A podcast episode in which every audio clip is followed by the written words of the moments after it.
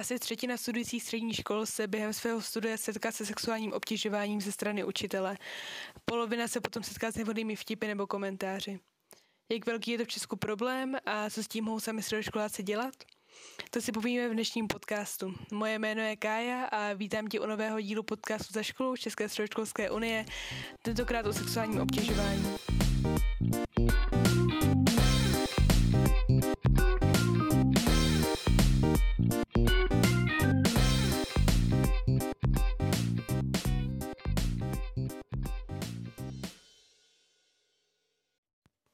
Naše pozvání do tohoto dílu podcastu přijala Eva, nyní studentka vysoké školy, ještě před rokem studentka gymnázia, která se sama se sexuálním obtěžováním na střední škole setkala. Mluví nejenom o svých zkušenostech a zážitcích, ale taky o tom, jak to se spolužáky řešili a jak situace dopadla. V druhé části tohoto podcastu potom mluví Laura Doanová, nyní studentka London School of Economics, která se na střední škole zabývala na Sociologickém ústavu Akademie věd právě výzkumem sexuálního obtěžování na středních školách. Tak ahoj Evo. Uh, ahoj Kyle. Uh, můžeš mi nějak stručně popsat, uh, co se u vás stalo, co byl ten problém?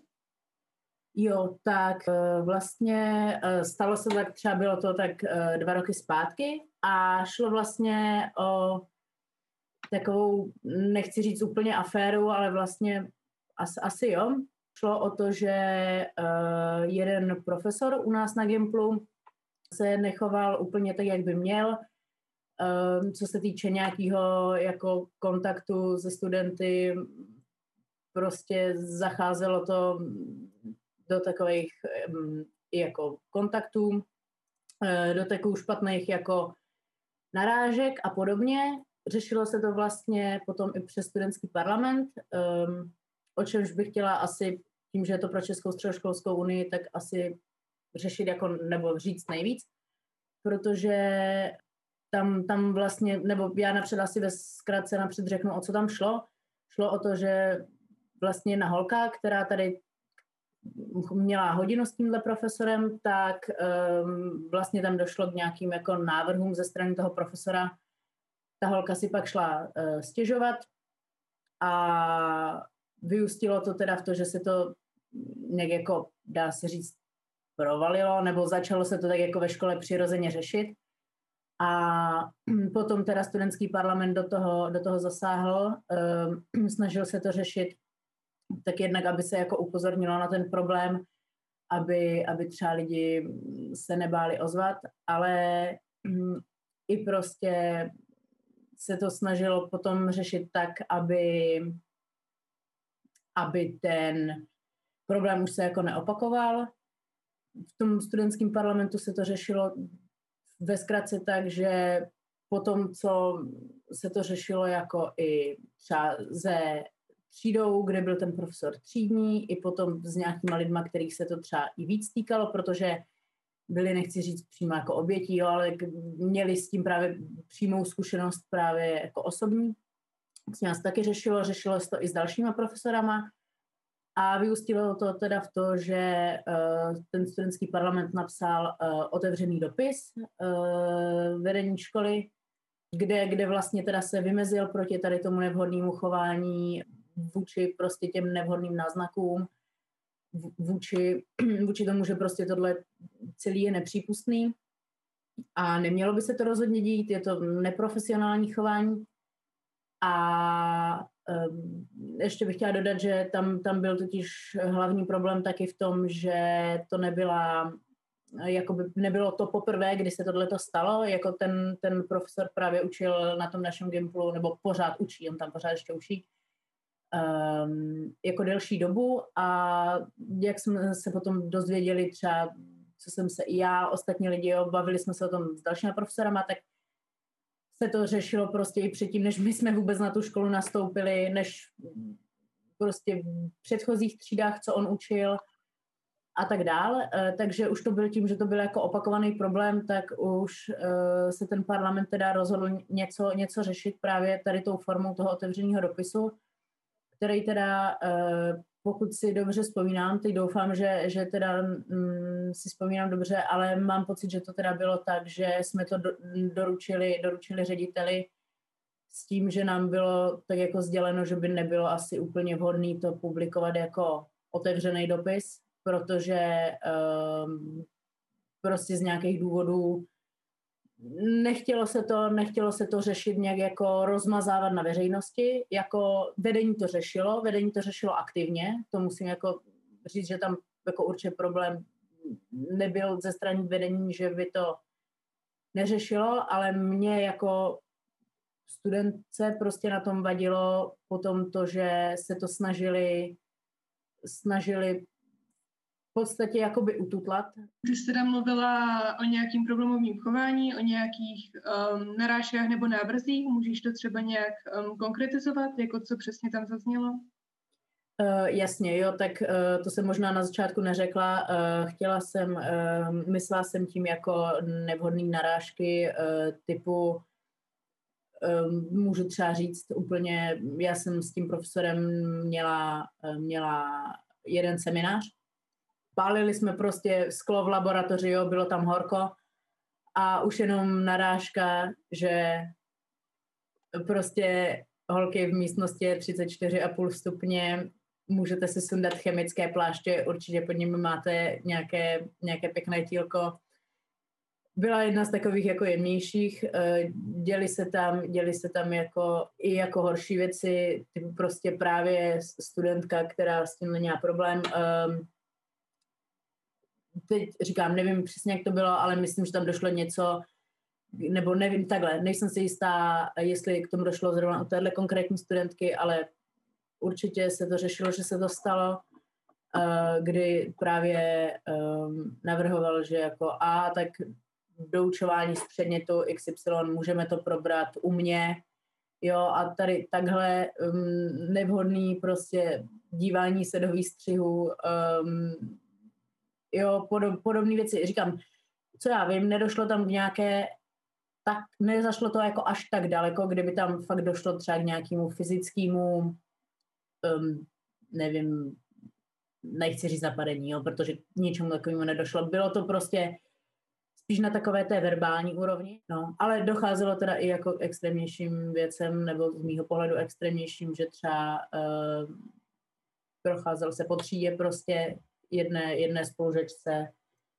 um, něco tam s ním jako řešil, sledoval výstřih, um, prostě postavil se mu a musel odejít na pět minut do kabinetu uh, z té hodiny, takže, uh, což věřím, že pro tu spolužečku, teda z vedlejší třídy, já jsem tam nebyla, uh, muselo být strašně nepříjemný, ale bohužel uh, tím, že se to všechno ode, ode, nebo na jednu stranu bohužel, ale na druhou stranu samozřejmě díky bohu, jo.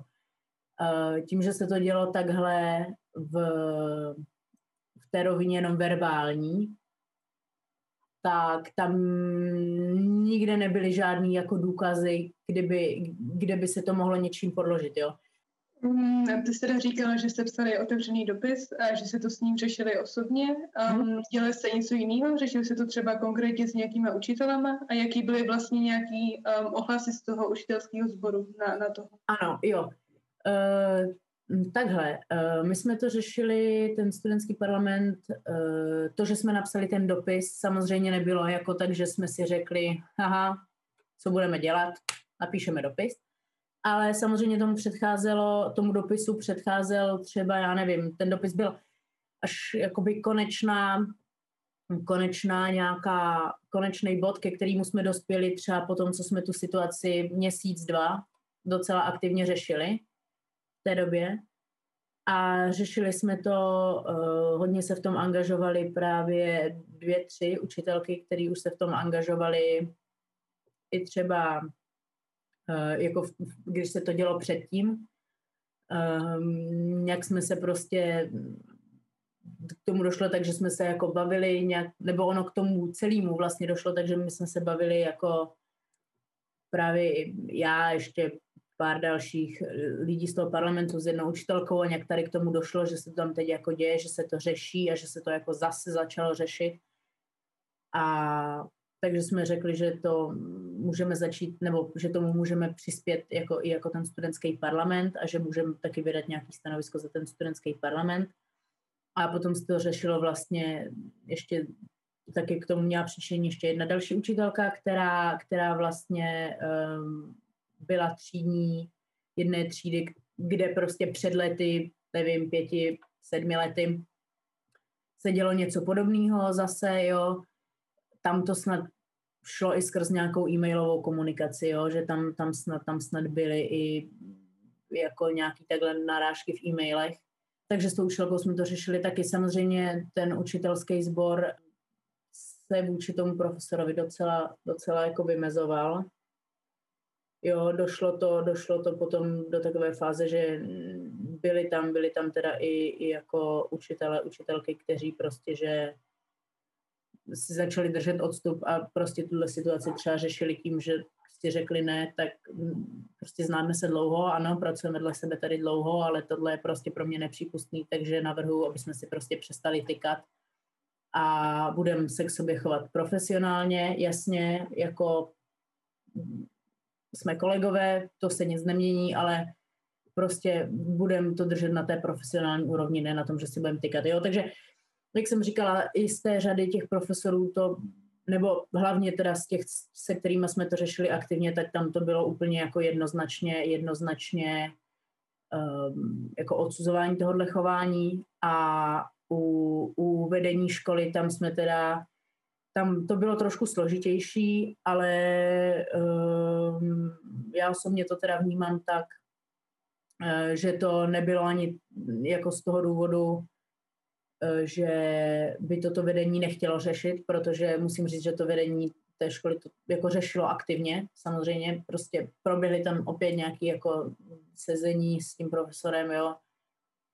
Řešilo se to, ale um, tím, že jo, jak už jsem říkala, že tahle věc je taková, že to prostě poškodí jméno té školy, ať už prostě chceš nebo nechceš, nebo je to taková věc, která není úplně něco, čím chceš tu školu prezentovat, tak proto si myslím, že to možná to vedení neřešilo tolik, jo, protože to prostě nechtěli rozmazávat, že si řekli, OK, interně to vyřešíme, Uh, což interně řešili samozřejmě, ale tím, že tam právě nebyly nějaký takový ty důkazy, jako fakt, um, co může říct, jako ha, tady jsme viděli na kameře, že X, YZ se stalo, jo, nebo tady máme na papíře napsaný, že jo, tak tím, že tam nic takového nebylo, tak vlastně, uh, vlastně se to vedení asi ani nepouštělo, nepouštělo do nějakých uh, hlubších potom invektiv. Mm, byli do celého toho procesu nějak zapojení rodiče, nebo plánovali jste je nějak zapojit? Věděli o tom, co se na té škole děje a že se to třeba nějak řeší? Jo, tak u tohohle teda musím říct, že e, studentský parlament to teda s rodičema určitě nějak jako neřešil, že by se přímo studentský parlament e, obracel, obracel na rodiče řešili to, řešili to samozřejmě jako rodiče právě té, té slečny, která na to upozornila v ten moment, jo. Věřím tomu, že spousta, spousta teda studentů, včetně, včetně mě, se o tom doma zmínila, že se něco takového děje ve škole, ale, ale bohužel jako mm, nebyla tam žádná, nebyla tam přímo žádná jako hele rodiče, děje se tady tohleto, vysvětlete svýmu dítěti, že to prostě není normální a podobně. Jo, bylo to taky, bylo to taky z toho důvodu, že právě jsme byli požádaní, aby, aby jsme to neřešili úplně, úplně veřejně. Co se to potom řešilo jako i v rámci toho parlamentu třeba se třídou, kterou on jako učil a měl ten předmět, ze kterého tam maturovalo v té třídě konkrétně hodně lidí, tak tam právě ty holky třeba řekly, že se to děje, ale že se k tomu prostě nechcou vyjadřovat, protože ví, že z toho předmětu budou maturovat, že prostě chcou odmaturovat v pohodě, protože pak chcou jít třeba na vysokou školu, jo, kde tenhle předmět budou potřebovat. A vzhledem k tomu, že ten profesor ten svůj předmět učí dobře, nebo jako kvalitně, tak v té třídě chtěli prostě předejít tomu, že by se jim měnil profesor, museli si zvykat na něco nového, jo. A i tady z toho praktického hlediska prostě si řekli, že bude lepší pro ně, když nad tím jako mávnou rukou, i když se to jako děje, no. Ale zase, jak říkám, u spousty, u spousty věcí to narazilo právě na to, jak už jsem říkala, že některý, některý ty třídy, že ho měli na ten předmět, ze kterého chtělo hodně lidí maturovat. Nechtěli si to pošramotit, takže tam, tam jako moc ničemu nedošlo a ještě to jsem nezmínila, tam došlo k takové docela zásadní věci v ten moment, kdy, kdy se tohle to začalo řešit. On byl třídní, uh, myslím prváku a on uh, potom jsme se bavili právě i konkrétně, konkrétně s těma lidma. No, prostě jsme se bavili konkrétně, konkrétně s těma lidma, eh, kteří, eh, kteří byli z té jeho třídy a tam šlo o to, že v nějaké té době, kdy tohle začalo, tak jako vylízat zase po nějaký tý dvouletý pauze na povrch, jo.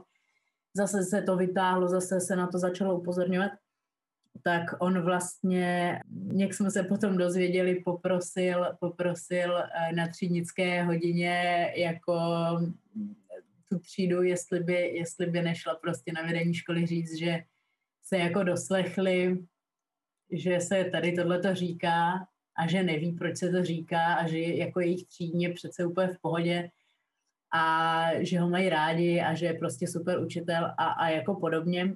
Samozřejmě mi to podal tak jako nějak, jako zase, jak říkám, prostě elegantně. Uh, já nic, já muzikant. A právě potom tohle jsme jako parlament právě zjistili, takže jsme, takže jsme se jenom právě chtěli sejít, chtěli sejít s těma, s těma lidma, co tam byli na tom vedení z té jeho třídy jsme se dozvěděli, jak to bylo.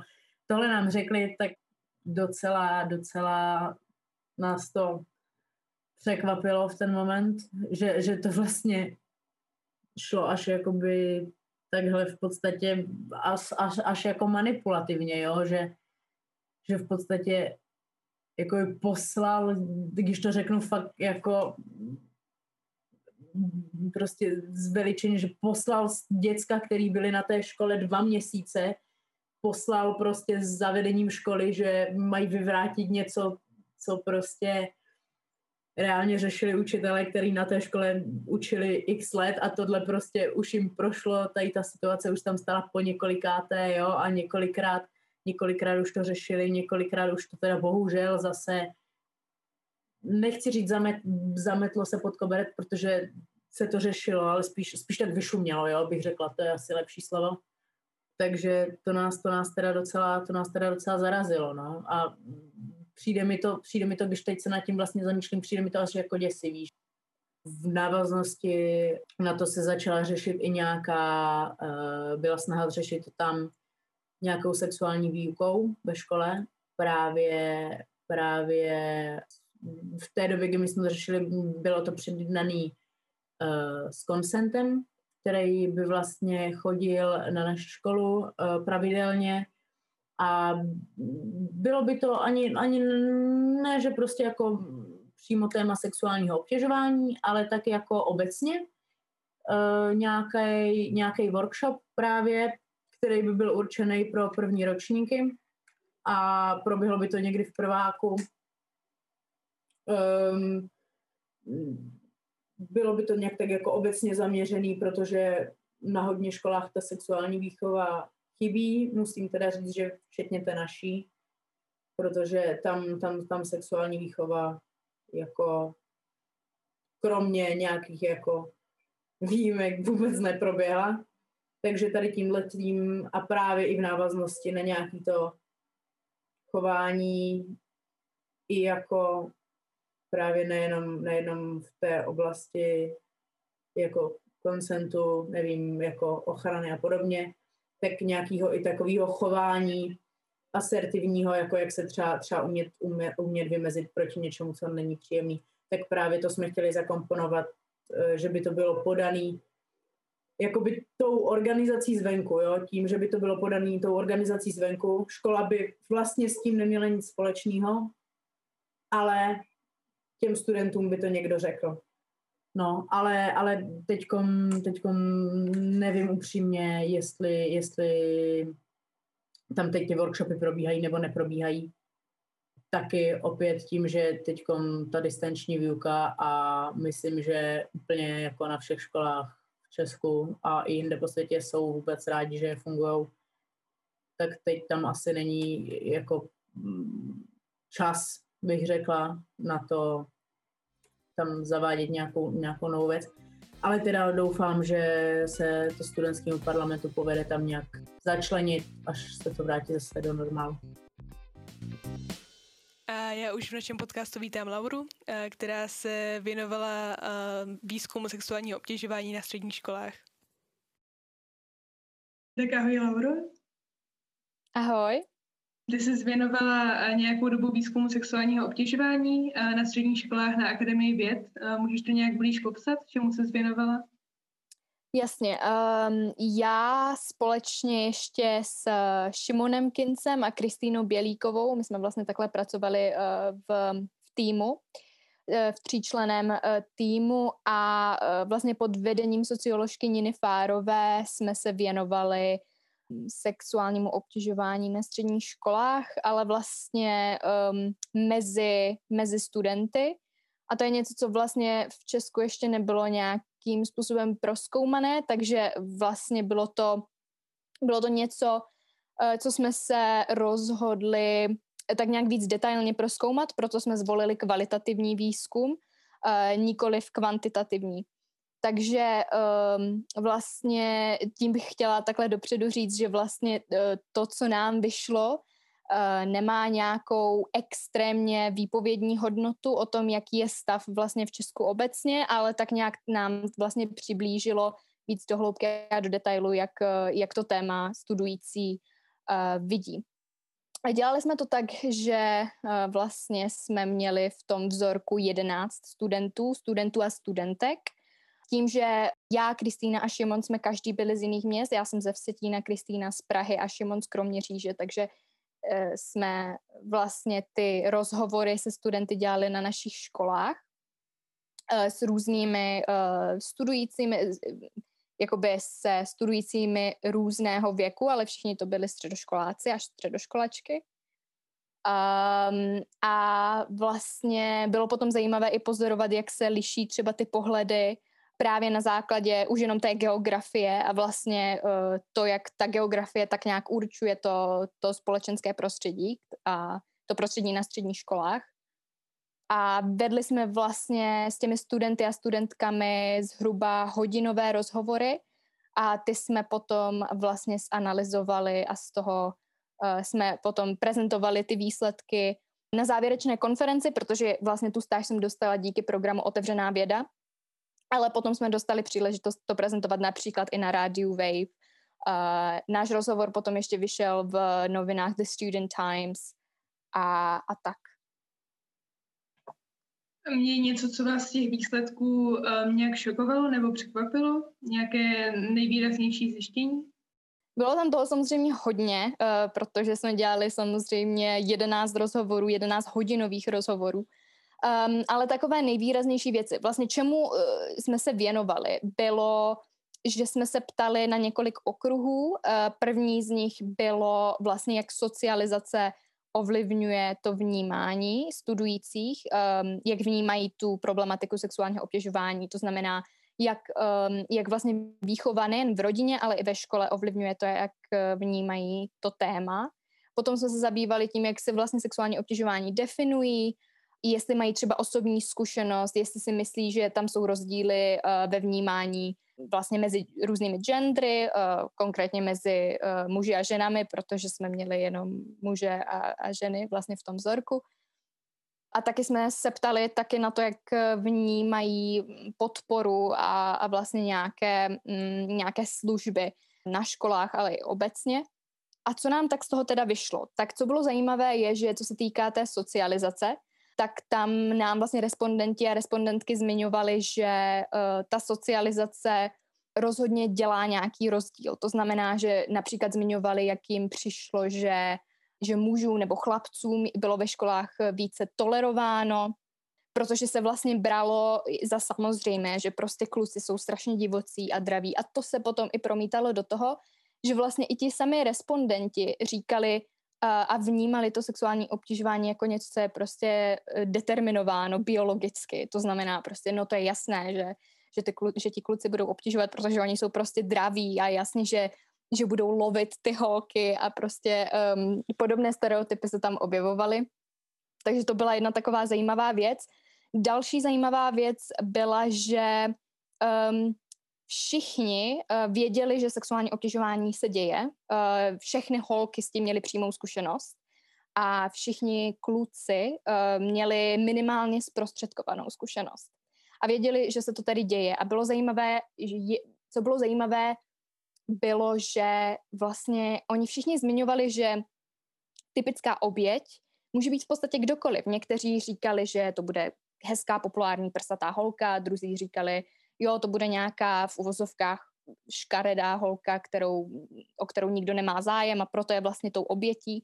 A jeden respondent to zhrnul tak, že vlastně to může být kdokoliv, kdokoliv, kdo vybočuje z průměru. A uh, to vlastně potvrzuje to, že, na, že to sexuální obtěžování se týká vlastně kohokoliv.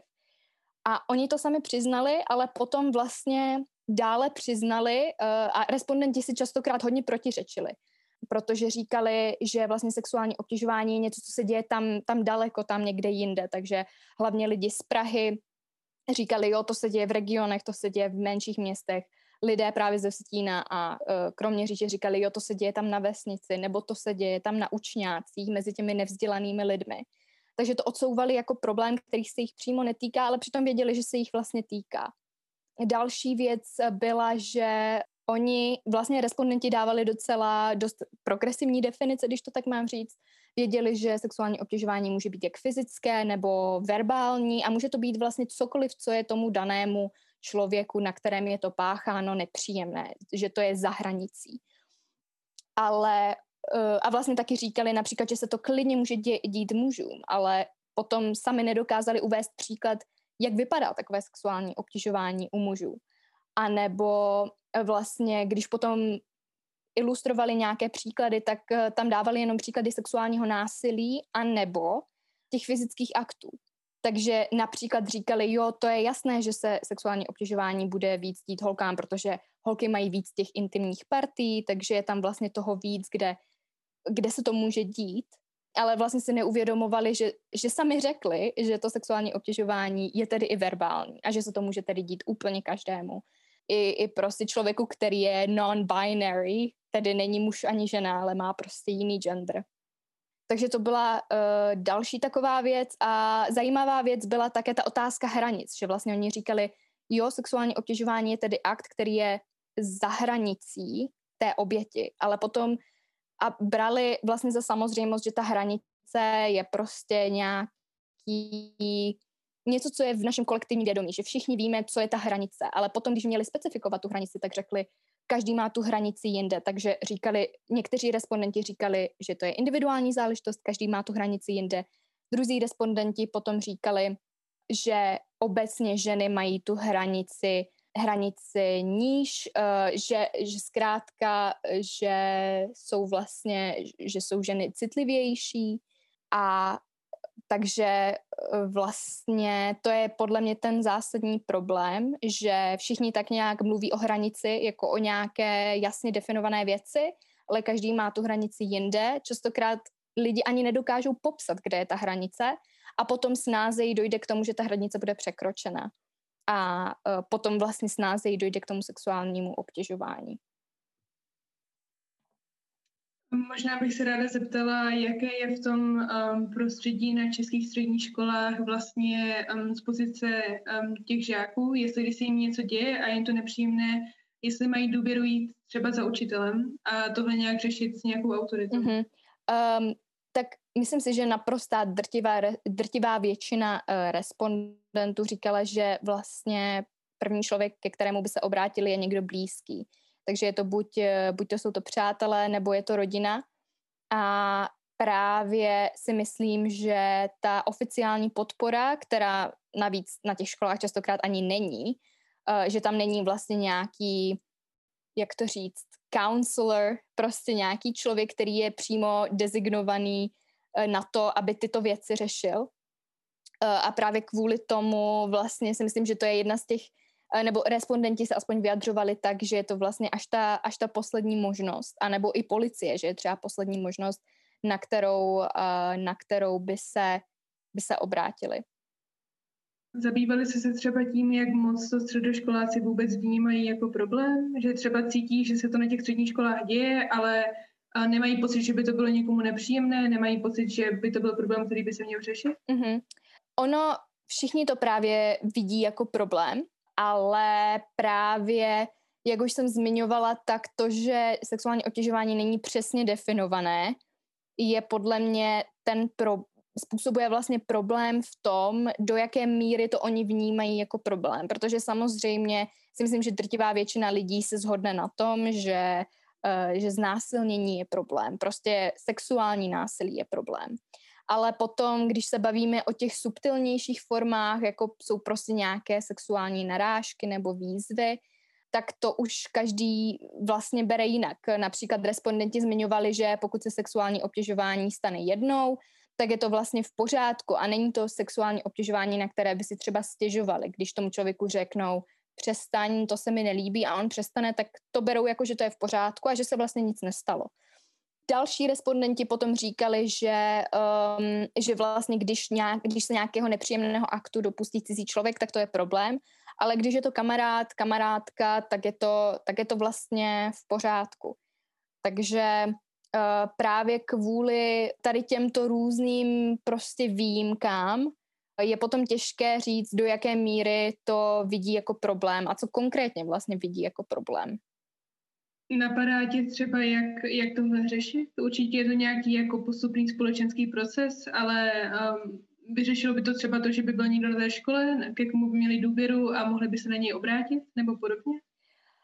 Uh, takhle, já nejsem expert, uh, nejsem expertka na nic a uh, ani na tohle téma, ale upřímně z mého osobního pohledu si myslím, že samozřejmě mít někoho na škole, kdo tyhle věci bude řešit, je skvělé a na, uh, myslím si, že na středních školách právě tito lidé chybí, častokrát jsou na univerzitách. Upřímně nevím, jak to je právě v Česku, protože v Česku nestuduju, ale studuju v Londýně a například na naší škole takový člověk je, ale taky je to záležitost vlastně posledních pár let, kdy se tam někdo takový objevil.